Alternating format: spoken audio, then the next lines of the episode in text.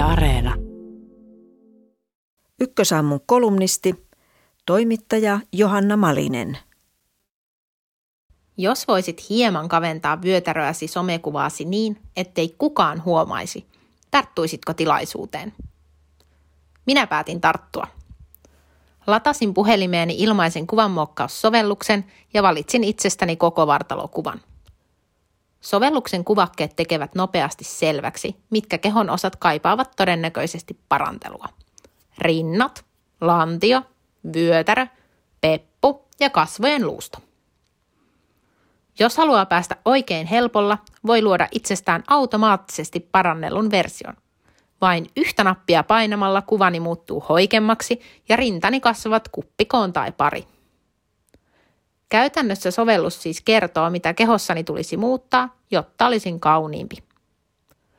Oikotie onneen kiinnostaa muitakin, sillä älypuhelimeen ladattavat kuvanmuokkaussovellukset yleistyvät kovaa vauhtia.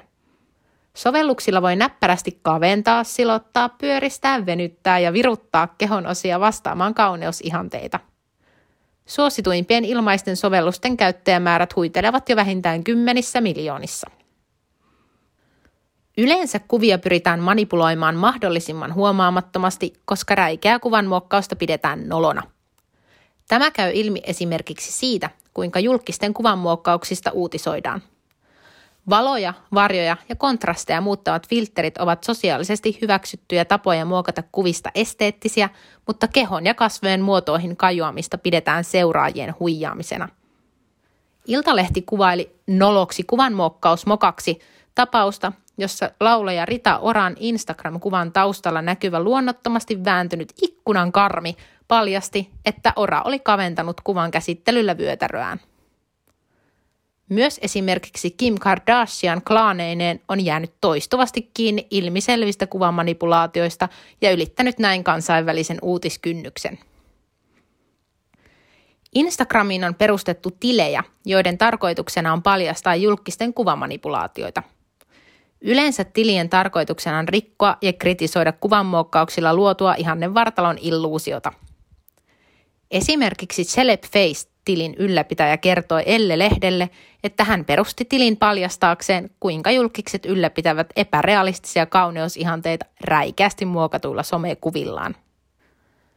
Kuvankäsittelysovellusten kävijämääristä päätellen myös miljoonat tavikset muokkaavat kuviaan. Se ei ole ihme, koska sosiaalinen media on ristiriitainen paikka. Aitoudesta on tullut sosiaalisessa mediassa trendi. Vaikuttajien ja naistenlehtien Instagram-tileillä kampanjoidaan jatkuvasti sen puolesta, että jokainen on hyvä juuri sellaisena kuin on. Siitä huolimatta kauneusihanteiden mukaiset huolitellut kuvat keräävät edelleen somessa valtavasti tykkäyksiä ja ihailevia kommentteja. Kaipaamme kehuja, koska ne saavat kehomme tuottavaan mielihyvähormonia ja tuntemaan olomme hyväksytyiksi. Siloteltu kuvavirta vahvistaa vallitsevia kauneusihanteita, mikä lisää houkutusta turvautua kuvan käsittelyyn. Monet muokkaavat kuviaan vähin äänin ja vain sen verran, ettei aitouden illuusio rikkoudu. Vyötärön viilaamisesta hoikemmaksi kuvanmuokkausohjelmalla näyttääkin tulleen monen 2020-luvun sosiaalisen median käyttäjän salainen pahe. Siitä, millaisia tunteita omien kuvien muokkaaminen aiheuttaa, ei kuitenkaan juuri puhuta, koska kuvia muokataan salaa. Miltä sitten tuntuu nähdä älypuhelimen ruudulla itsestään paranneltu versio? Kun vertaan muokkaamaani kuvaa alkuperäiseen, minulle tulee yhtäkkiä vähän paha mieli.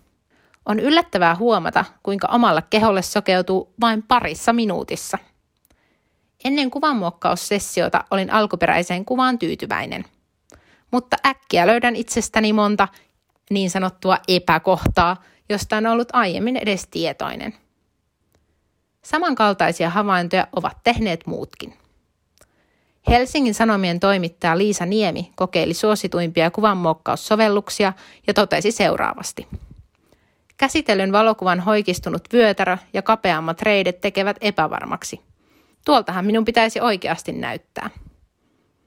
Myös Iltasanomien kauneustoimittaja Vivi Norokorpi kertoo yllättyneensä siitä, kuinka myrkyllistä kuvien muokkaaminen oli mielelle. Näin jokaisen epävarmuuskohtani selvemmin kuin koskaan ja kaiken lisäksi sain niitä lisää, Norokorpi kirjoittaa. Jäin kokeiluni jälkeen pohtimaan, kumpi on lopulta oikeastaan mielelleni myrkyllisempää. Muiden kauniit kuvat Instagramissa, vaiko sittenkin se, että luon itselleni epävarmuuksia parantelemalla kehoani parilla napin painalluksella.